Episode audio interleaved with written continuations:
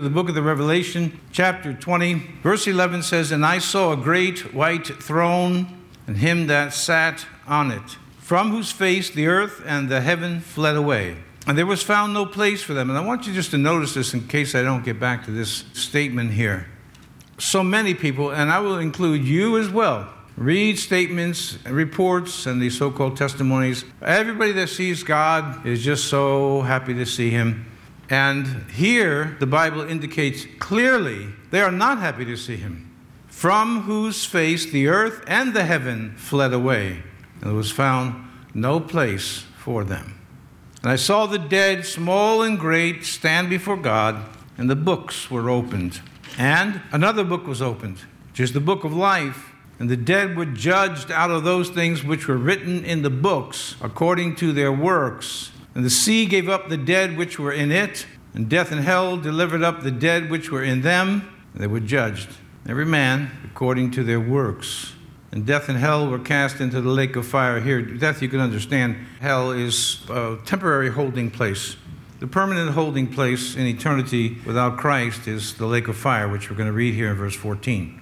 Death and hell were cast into the lake of fire. This is the second death, and there's no more revival after that. And whosoever was not found written in the book of life was cast into the lake of fire. Simple title to this message, When He Returns. And as I say so frequently and so often, it is, to my mind, a small wonder that preachers all over the country and in many places in the world as well will not only be wasting the time of those who listen to them, having spoken and preached or taught superfluous doctrines, but in many cases teaching doctrines that are not only unbiblical, but they're anti-biblical. Such would be the phenomenon of what we've had over the last, at least 30 years, 40. You know, how God wants you rich and wealthy and all of this stuff. And my latest pet peeve is the international evangelist going on selling books about weight loss. And it troubles me and bothers me that some of you may be listening to these people. Let me say it this way. Don't listen to a preacher about weight loss. Listen to a preacher that's preaching the Word of God, the way it's written. And there's plenty of good books out there on exercise. I have them in my library. Physiology, anatomy. I have two copies of Gray's, Guyton's Physiology. It's all in my library. I've read them. I read them. I consult them. But when it comes to the Word of God, it trumps everything else. You know, you could be fat and go to heaven. It's okay. And you be real fit and go to this place mentioned in the book of the Revelation, and that won't be so good. Now, I can't use the word, but I'll just use the initials, BS. There's just an awful lot of BS out there. I even hear people talking in the area of exercise and physiology, and I just say to myself, that's BS. I'm not a scientist, I'm not an anatomist, I'm not a physiologist, but I've been doing it long enough to say this guy's just marketing himself, or this woman, selling things, and on and on. But that's the world. But when it enters the church, which it has, it's a sign that we are in need of a great awakening. And you know, it's as simple as this, as I've told you, and what would the word be that I want to use? The comfort that I get in what I preach to you or to those who watch or listen by way of radio is that I can say to you, look it up in the Bible. It's there. There was a blacksmith one time who, back in these days, they would do these type of things. You know, if you wanted something out of iron, wrought iron, and you take it to the blacksmith, beyond the horseshoes, you may want something for the ranch, you know. It's a little fancy. And so the blacksmith had over his shop these words, all types of fancy twistings and turnings done here. And that is, in many places, the modern pulpit. All types of fancy twistings and turnings done here. Hopefully not here, but somewhere. When you can go home and you can read the Bible for yourself. More than that, in the book of the Acts of the Apostles, it states a group of people at a place called Berea that when the Apostle Paul came and spoke the scriptures to him, that would be all Old Testament scriptures at the time, it says that they were more noble than those at Thessalonica because they searched the scriptures daily to see if he was telling the truth or if they could find the things that he was speaking about. It's a commendation. Be a Berean. Whatever you hear from this pulpit, be a Berean. Go home and look it up. And I say this to you to remind you what I've told you before. You have access to the same commentaries that I use. I'm not coming to you week by week with a new teaching, something new, some new revelation. Last night God talked to me and told me that, all this stupidity. And if it wasn't just a plain stupidity, I guess that would be bad enough. But the problem is that it's taking people off the right path and being on this one here. Now, like I just said, you can go to heaven fat, it's okay. You can go to hell fit, and that's not okay. But one thing you want to make sure is you're on the right path. And the only way that you can really know, I'm convinced of this anyway, the only way you can really know that today is that you go home and look up the scriptures yourself. Now, most times I give you the reference for the scriptures I'm looking up, so you just jot it down, you take notes. I'm telling you to check me out, check out my teachings. But if you're going to listen to television and you're going to listen to radio, then you have an obligation to yourself to check out to see if what you're hearing is the truth. How many times have I told you? I don't know if anybody trusts our media anymore. I don't. And if something interests me and I think it's important, I've got to do research. It could take hours sometimes on one story. Most times I'm not that interested. And they don't have the time. And so it prevents us from saying something that is not true. And in order for us to understand the words of Jesus, what did he actually teach? We need to read it, and then you'll know. If you think about the age in which we live now, whereas just 500 years ago, the average Christian and many churches did not even have access to a Bible. Now you can go online, or it used to be Christian bookstores, but now it's mostly online. You can say, this is the kind of leather I want, this is the color I want. They give you the dimensions, this is the size, it's large print, it's small print, pocket Bibles. And why did God do all this? And I can tell you this too, I'm going to just stick this in. Many people do it for money. They're selling Bibles for money, but I'll put that aside. The fact of the matter is, God has given his word in this time, in this age, so everybody has access to it, so that in the end, there are no excuses. Well, I don't read well. They have the Bible on tape. Audio, DVDs, CDs. If you still use a cassette player, I gave a set away, maybe more than one. I think I gave it away twice. The Bible on cassette for someone who told me he was illiterate, he couldn't read. I said, here, entire New Testament. Now you listen to it. No more excuses. Can't read? Then listen. Can't listen and read? Well, I would suggest that you take some time to research Helen Keller's story. She couldn't hear, she couldn't see, she couldn't speak, and she did amazing things with her life. And to top it all off, what was her favorite book, Helen Keller? It was the Bible. This is our light. This is the lamp unto our feet and the light unto our path. But the observation to my eyes is that the American Christian today seems to be entirely too casual with God. Now, I know that many of you watch the news and you know what's going on around you. And I was thinking to myself today, and I took a quick glance at the news from just the last week. Sri Lanka, you have tens of thousands of people rushing the headquarters there where the prime minister is and demanding. And why were they demanding that he resign? Because of the price of gas and the shortage of food. More shootings. 4th of July parade. 4 people indiscriminately killed by some evil individual. Stop saying they're mentally ill. I had this question asked to me, and I try to answer it respectfully, but we need to stop talking about mental illness and talk about evil and sin. Well, there's somebody's mentally ill that needs medication. I'll leave that to the psychiatrist. But biblically speaking, every single body is going to give a report for the end of their life. Sri Lanka. If you just look at the things that we're not seeing in the news of the earthquakes, the famines, the volcano I was mentioning to you, Mount Etna that erupted about 2 weeks ago now in Sicily. All around the world there's signs, constant signs, constant signs. A mass shooting in South Africa just took place this week and 14 people were killed. And I want to remind you that America does not lead the world in mass shootings. Thank you. And you can look that up for yourself as well. I did. We do not lead the world. See, we're not hearing these things because there's a great deception going on. And it's inside the church, and it's outside the church. And this word here is the light unto our path. It is the way that we can know that we are on the right path, because you don't want to leave this earth with an assumption. Well, I think God forgives that. Well, why don't you look in the book and find out what he does forgive and what he doesn't? Well, I began 45 years ago in this book, and with God's help and grace, that's where I'm going to finish. And as Patrick Henry said, as for others, I don't know what they're going to do. But as for me, give me liberty or give me death. The ships were off the coast of Virginia when he said it. And what I'm saying to you is that if you're really looking at the news and watching it, the ships of bondage of an antichrist system of great tribulation, it's right off our shores, in a metaphoric way of speaking. The news is providing us with the evidence that Christ is coming closer and closer. That's the good news. Meantime, we're going to have to go through this. And we're going to have to go through this together.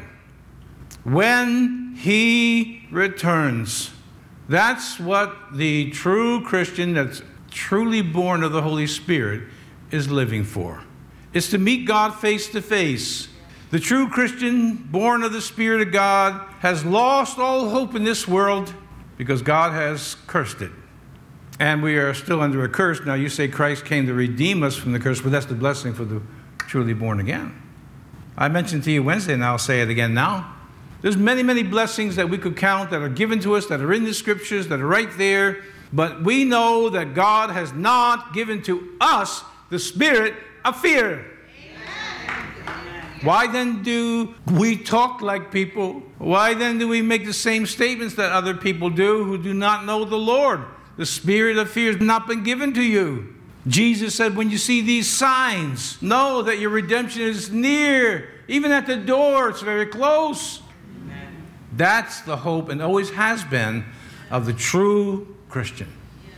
We live in this world. We must work and eat and do our hygiene and all these things, and take part in our elections and what have you, and do what we're supposed to do.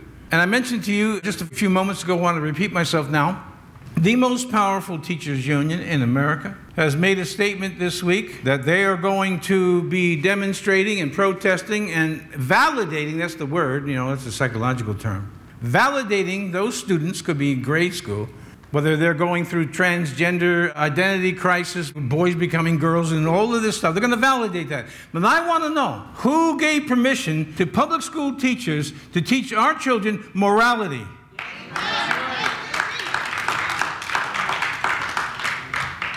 Well, I'll tell you who gave them permission. The church. The pulpits of America. Since the default is right here, and then in the pews and seats as well, we gave them permission. We basically said, we're not going to be teaching our children, so you teach them. And they are. Now, we can come to our senses and say, dear Lord, what have we done? And take the exhortation of the scriptures that says, be sober, be vigilant. For your adversary, the devil, walketh about as a roaring lion, seeking whom he may devour. You can take that serious or pay the consequences. Sometimes when I'm talking to young parents, as I said to you just a few moments ago, if you're not teaching your children, somebody is.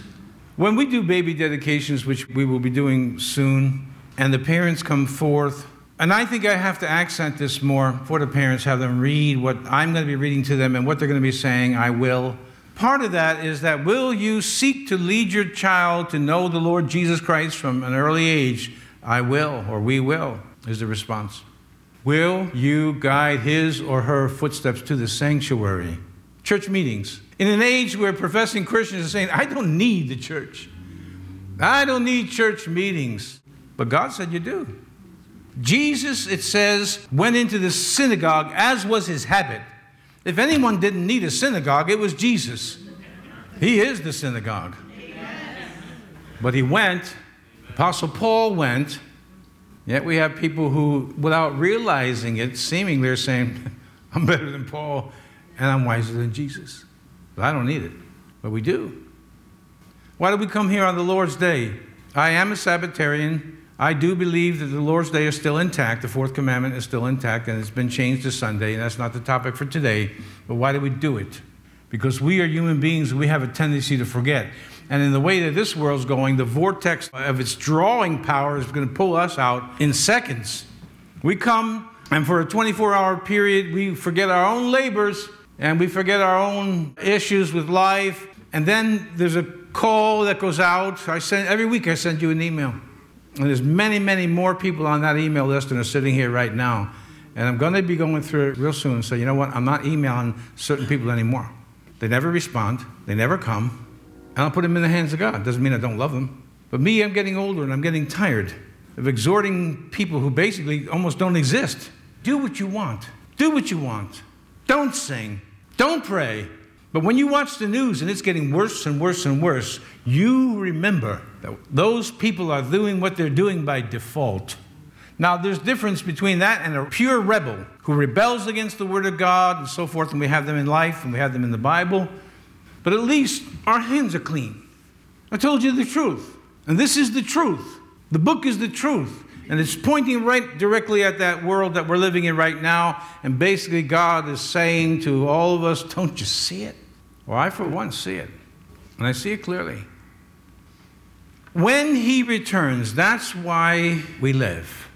For almost all my life, and I understand that this is just an opinion, that's all. It's not a biblical opinion, but I've always been of the opinion that wherever you move, you're going to basically find the same conditions. You say, oh, that's where you're wrong. See, here in upstate New York, well, we have long, long winters. Well, I would put it down and see how many weeks we actually have a winter. But forget it. But okay, so we have these really bad winters. So you're going to a warm climate. I understand. Not a problem. Let me tell you this. You'll trade off one set of problems for another. When a 7-foot crocodile is at your front door knocking, you're going to say, that never happened in New York State. That didn't happen over here. Yeah, that's my opinion. It's just an opinion. That's all. Just an opinion. Because the world is fallen. It's fallen everywhere. And then with the pressure of the entire globe put on every nation, this is the time to be looking up and saying, even so, come Lord Jesus. Now, I want to just briefly give you this here. It's something that you have not heard in a long time. But I think it's just good for two reasons. Number one, for us to be connected to our history. Now, we're an independent church. We don't belong to any particular denomination. But one of the problems with that is that we're disconnected from history. And I want to reconnect you. As early as the 4th century, there arose a need, as the New Testament was now written and documents weren't easy to find. It was necessary for the leaders of the church to come together and say, okay, this is a summary of what the church believes. I'd like to read it to you. Some of us were taught it in school, and God help us to have the day and the courage of certain principals of schools and the teachers in schools to say, we're going to do this. I believe in God, the Father Almighty, creator of heaven and earth. I believe in Jesus Christ, his only Son, our Lord, who was conceived by the Holy Spirit and born of the Virgin Mary. He suffered under Pontius Pilate, was crucified, died, and was buried. He descended to hell. And I want to stop there for a moment. Maybe on this broadcast, someone will pick up on that. And I've heard preachers make entire sermons on he didn't descend into hell, going back and forth. To this, I would say, what difference does it make? It's not essential. Except this is essential here, and it's not my place now to explain this Apostles' Creed. But part of the problem in the pulpit is that preachers are truly making mountains from molehills when there's much bigger fish to fry. And that's just a little interlude. The third day he rose again from the dead. He ascended to heaven and is seated at the right hand of God, the Father Almighty. From there, he will come to judge the living and the dead. For those of you who learned the Apostles' Creed in the Old English, you understand this is modernized. I believe in the Holy Spirit, the Holy Catholic Church. I read this many years ago in church, and there was a few people that were shocked that I read this because they thought Holy Catholic Church meant Roman Catholic Church, and it doesn't. Catholic means universal. Now, the Church of Christ is universal. You can skip the labels. I skip the labels. I watch people. I believe in the Holy Spirit, the Holy Catholic Church, the communion of saints, the forgiveness of sins, the resurrection of the body, and the life everlasting. Amen. What preceded the Apostles' Creed was this early creed, the Council of Nicaea, under the same idea that we needed to codify what the Apostles taught and preached, and what is it? I want to read that to you as well. It's very similar, but it has some differences. I believe in one God, the Father Almighty, maker of heaven and earth, and of all things visible and invisible. I believe in one Lord Jesus Christ, the only begotten Son of God, born of the Father before all ages, God from God, light from light, true God from true God, begotten, not made, consubstantial with the Father. Through him all things were made. For us men and for our salvation he came down from heaven. By the Holy Spirit was incarnate of the Virgin Mary and became man. For our sake he was crucified under Pontius Pilate. He suffered death and was buried and rose again on the third day in accordance with the Scriptures. He ascended into heaven and is seated at the right hand of the Father. He will come again in glory to judge the living and the dead. Amen. That's what we read here in Revelation chapter 20. And his kingdom will have no end. Amen. I believe in the Holy Spirit, the Lord, the giver of life, who proceeds from the Father and the Son, who with the Father and the Son is adored and glorified, who has spoken through the prophets. I believe in one holy Catholic and Apostolic Church. I confess one baptism for the forgiveness of sins, and I look forward to the resurrection of the dead and the life of the world to come. Amen. Amen. These early creeds were necessary. Nicene and the Apostles' Creed, particularly the Nicene Creed, brings together the major doctrines of the Bible, including the Trinity, which we read in there. And it's these essentials that keep us together. Let me go back to this. Every time there's a shooting, it's mental illness that's brought to the forefront. Mental illness should be brought out to the forefront because it's still stigmatized by society. But that being put aside, we need to look at what has happened to our country, to the church as well, around the world, and to realize that things are falling apart because, as I said earlier, and I said at length last week, the pulpit has fallen apart. I was looking for a friend of mine to see if I could locate him, and I did. And he's on staff at some church. He's partially retired. And so I decided to see what the pastor was all about. And I'm not trying to be critical here, just observant. And I came away with this thought. It seems to me that, and especially younger preachers, if you're not entertaining, people don't want to come. So somehow you have to be entertaining. Here, I'm not here to entertain. Not on the guitar, the drums, a song. Song leaders here to lead you in song, which the Bible talks so much about, giving praise to God. And so it seems to me, just my view, that's all, that if the pulpit is not entertaining, people aren't coming. If we don't truncate the services, just cut them back, people aren't coming. If we can't have casual Friday every Sunday, well, they ain't coming. And I'll add, if you're not young, you're not attracting people. I was under the understanding that the Bible said, preach the word. I'll amend it a bit here so it's easier to understand. Be ready, Timothy, in season, out of season. Preach sound doctrine. This is what I understood the Bible to say, and I looked it up, and guess what? It was there. The Bible never ordained for a preacher to be entertaining, though he or she may be entertaining because that's their personality, such is the case with me from time to time.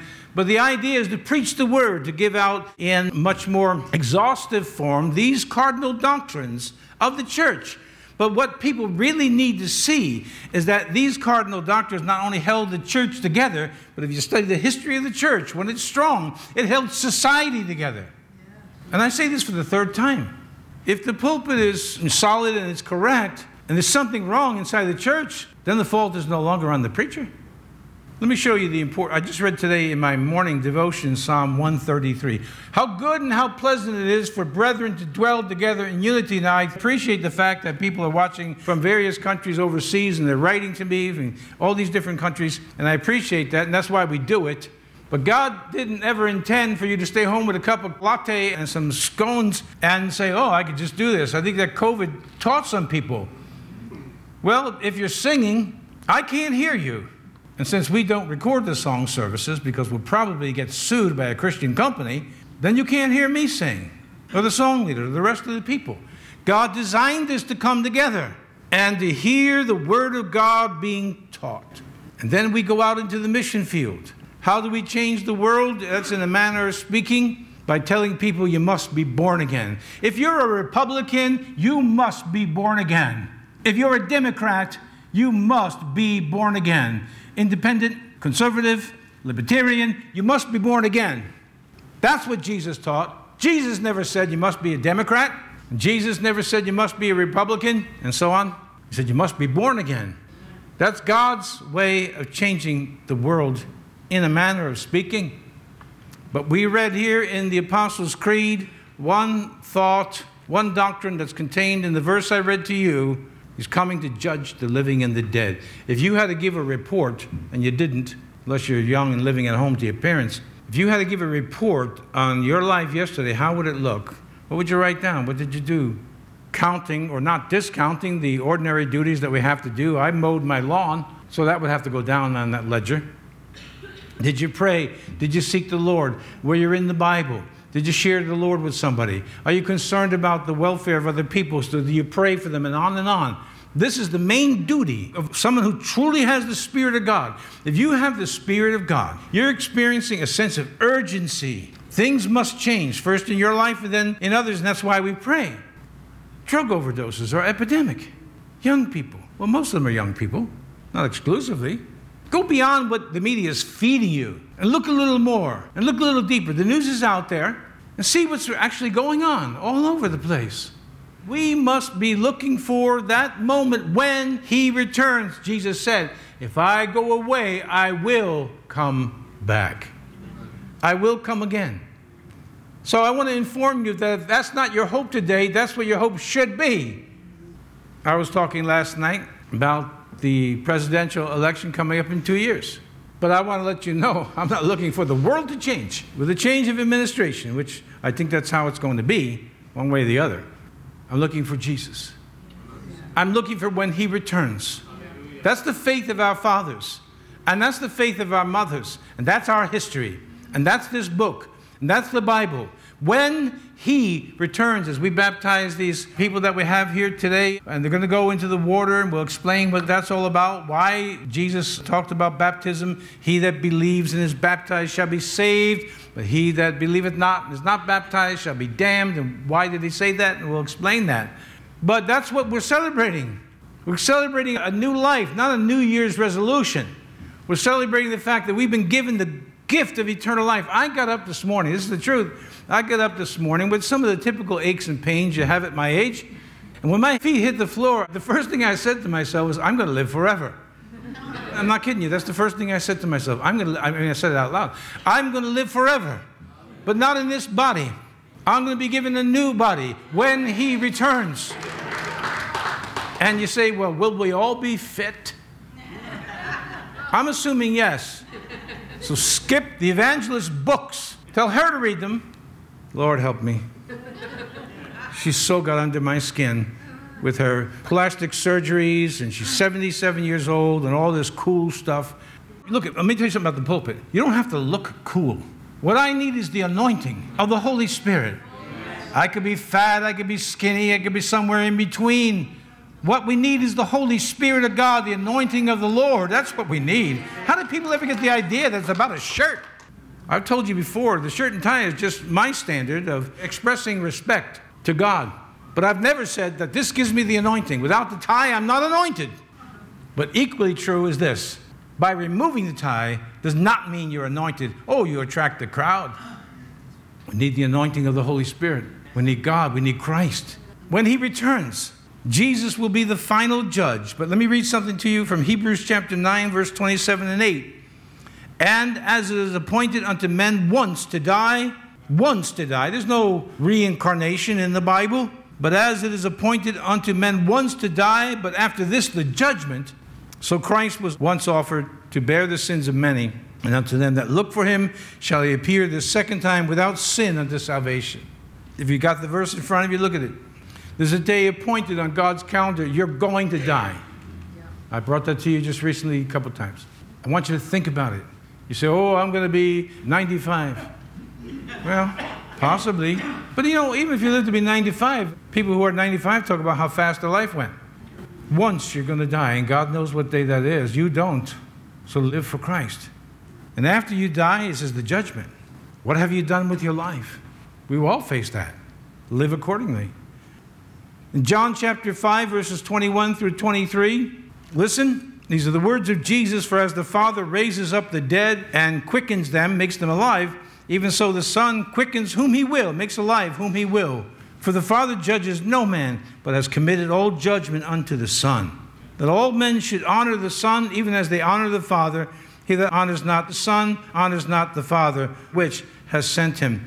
We must begin to entertain and practice the fact that wherever we go, we are to honor the Son of God. Amen. To honor him. Because on that day, we read it here in Revelation 20, we read it, and I read it to you in the Apostles' Creed and the Creed of Nicaea. He's coming to judge the living and the dead, every single one of us. Now you say, well, we've been judged in Christ, and you're correct, that's right. But we still have to appear before the judgment seat of Christ. And I think, in my mind at least, some people say, oh, well, that's no big deal, at least I'm still making heaven. Well, my thought is this: if God put it in the Word, it must be there for a reason. I remember a man who took real issue with making a statement like that and told me right to my face. He said, I will not be treated as a second-class citizen. I decided not to debate with the man. He attended my church years ago. He's now passed away.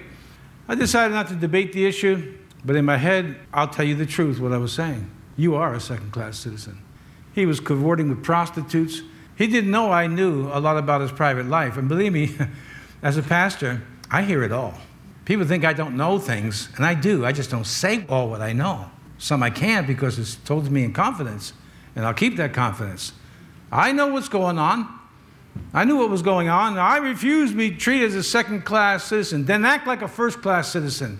Give God the honor. Give Christ the honor. A Mormon elder came to me. He was the leader of a temple.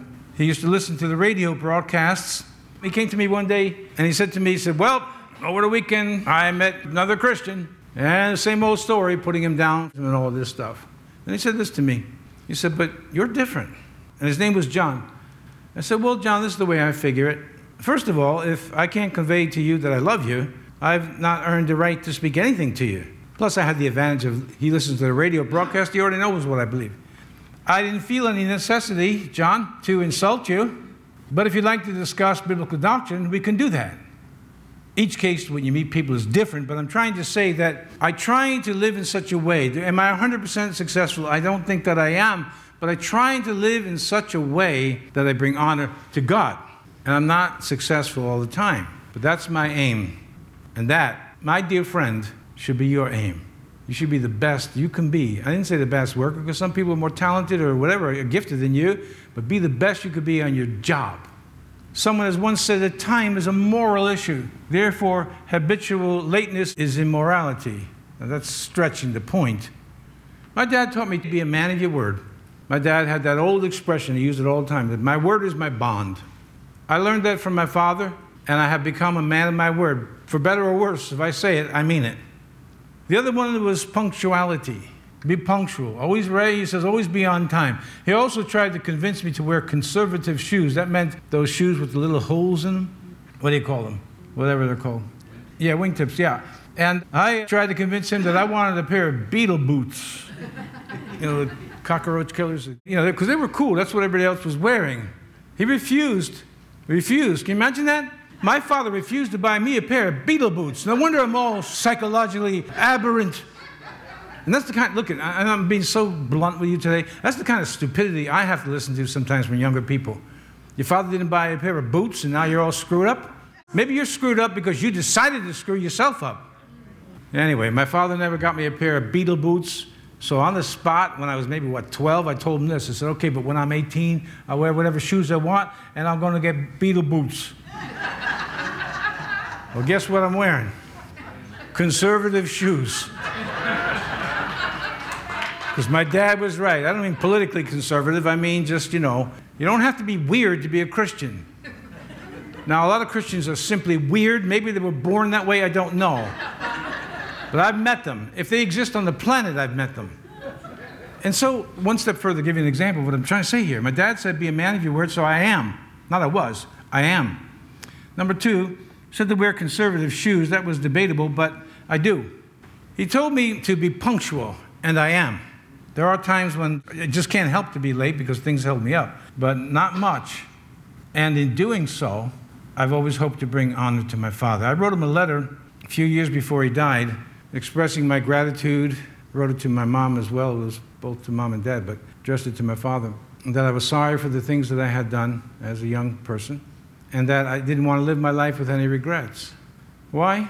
Because I want to bring, not just to my father, but to my mother as well, to bring honor. not to bring disgrace. You know, when some of these ministers do the things that they do, oh, you know, God's forgiving. Yeah, we all know that. But what you did is you brought disgrace upon all of us, your family, your wife, your children, whatever. This narcissistic business that we got, not only outside, but inside the church too, it's got to end. Jesus said that if you love yourself, you're not worthy of me. I mean, if you love yourself more than me, you're not worthy of me. Self-denial is part of the gospel. In any case, you want to live your life to honor God, honor Christ, so that when he comes, you can say with great anticipation, not like we read here in Revelation 20, they fled from his face. They didn't want to see him. They didn't want to meet him. The atheist who said he didn't exist is going to be surprised when they meet him. And the agnostic and all these people. Jesus spoke of this place called hell. And for me, I am totally unashamed to say that's what has kept me in stability for my life. You know, if I thought some of the kind of the gospel I hear from others was actually true, I'd live it. Get myself some, you know, fancy whatever. If I'm not happy with my first wife, get another. If that doesn't work out, get a third, a fourth. Have them all at once. Why not? It's all by grace. And by the way, send me all your money because I care about other people. And people don't figure this out.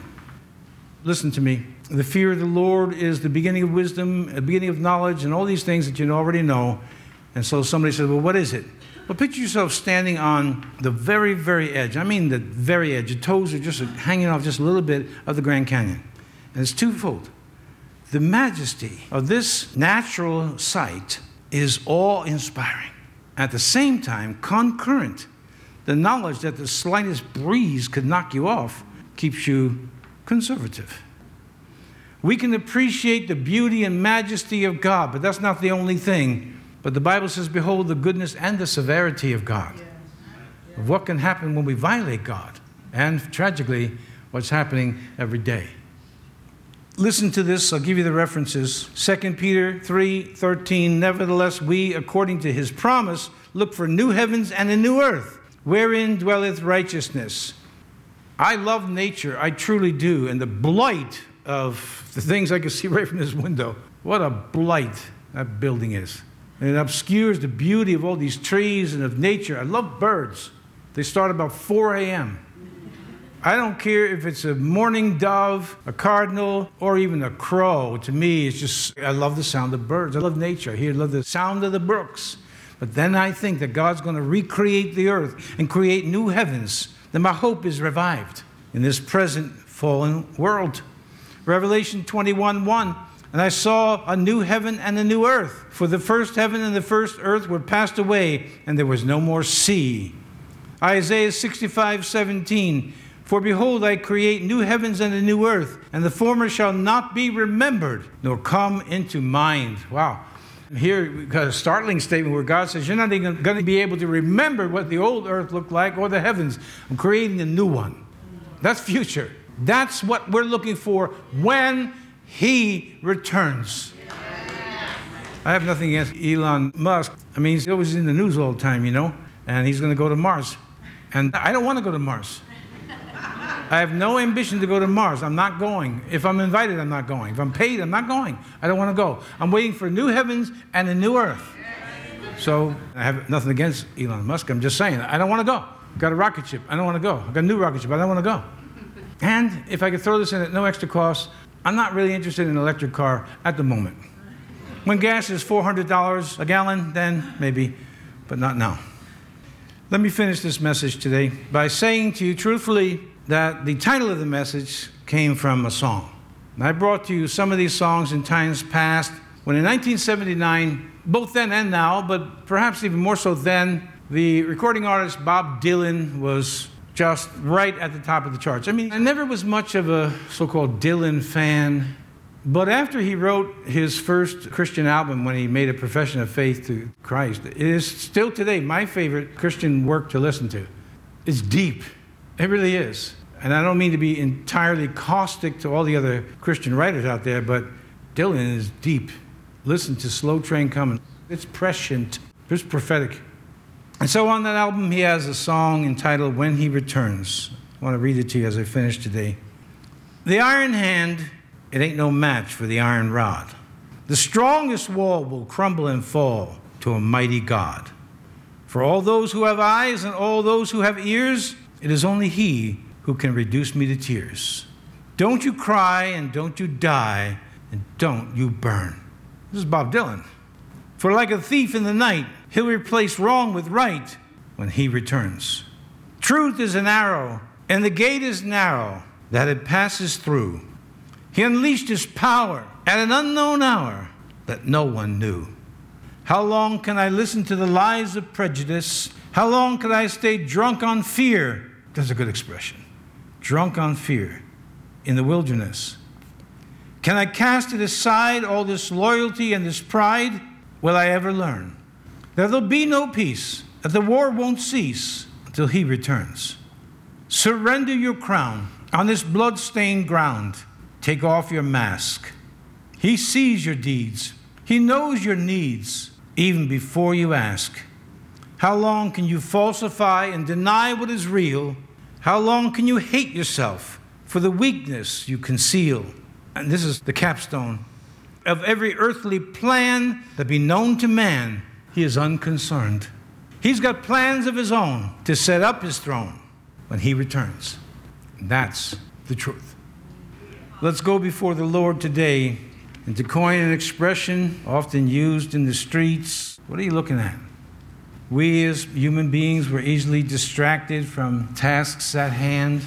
But as I said earlier, that's why we have, and God instituted the Sabbath, to come and be reminded, to be exhorted, how to shine, put back on your spirit when he returns. Let's go before the Lord and take a minute or two in prayer. And ask yourself what I shared with you earlier. If you had to give an account, not only of yesterday, but of the day before, at the end of this day, and so on, if you had to give a written account, how you're spending your time, what you're doing, how would it read? You see it in your imagination. How would it read? The truth of it is this. At the end of your life, you're going to give a report. And every day you've ever lived, and every hour you've ever spent, you'll give an account. So much so that Jesus almost frightens us when he says, I say unto you, a man shall give an account for every idle word that comes out of his mouth. That's the biggest challenge that I can think of. Every idle word. How did you spend your day yesterday? Today you're in church service. What about Monday and Tuesday and Wednesday? What will you be able to put on the ledger? But be sure that in the book of the Revelation, when the first books are open, that's the record of your life. The second book is the book of life. And only God can put your name in. Probably more correctly, he can only take your name out. What are you doing? What are you looking at? What are you doing? The hour's late. Signs are with us. How about we give our hearts, truly our hearts, to serve Christ? All the heart, all the soul, all the mind, all the strength. Let's pray. Father, we just come before you in Jesus' mighty name. And we just ask you today, Lord God, that you would grant us the grace to understand that every moment that we live does not come back to us. Moments with our children, our family, precious moments, but even other things. So mundane, we didn't even notice it. But it's gone. Yesterday is gone. Last year is gone. The last 10, 20, 30, 40, 50 years are all gone. All gone, not coming back. That we would be able to dedicate ourselves to the gospel of Jesus Christ, individually and corporately. Oh, Father, we just come before you today. Having looked at the truth and heard the truth, now the question remains, Father, what will we do with the truth? Father, we just ask today, as we prayed earlier in a song, remove from me all the things that are standing in the way of your love. As Richard Baxter said concerning preaching, he said, I preached as never sure to preach again, and as a dying man, to dying men. Help us to see our lives as a stream that's just going and going and going, and those moments are not coming back, so that we may apply our hearts to wisdom, all the wisdom in your book, all the wisdom of your spirit, but chiefly that we may serve you with all of the heart, all of the soul, all of the mind, and all of the strength, and concerning the communion of saints, that we would love one another. Today, God, only you know whose ears are truly hearing, whose heart is truly right, that are going to make amendments and alterations and changes in their lifestyle to line up with the doctrine of when he returns, that we may all give a good report. When you turn the ledgers of the books of our life, our personal biographies, that the general consensus is that you would be able to say, well done, thou good and faithful servant, well done. God, only you know whose heart is prepared to give you all. Pour out your grace, pour out your spirit. Give us a third great awakening. We have opened the gates for the enemy to come in and rush the city. We, the pulpits of America, have opened the gates for the public school to say, we will teach about abortion. We will demonstrate. We will validate that which you, God, have condemned. Oh, God, help us today. Pour out your spirit. Let us not see ourselves as just small group. What can we do? Because you've proved throughout history what you could do with a few good men and a few good women. We bless you. We praise you. We thank you. By faith we live. Help us, God, in this hour to be able to say, here am I, Lord, send me. We bless you today, Father. And I pray all these things today in Jesus' mighty name. Can you say amen? Amen. Amen.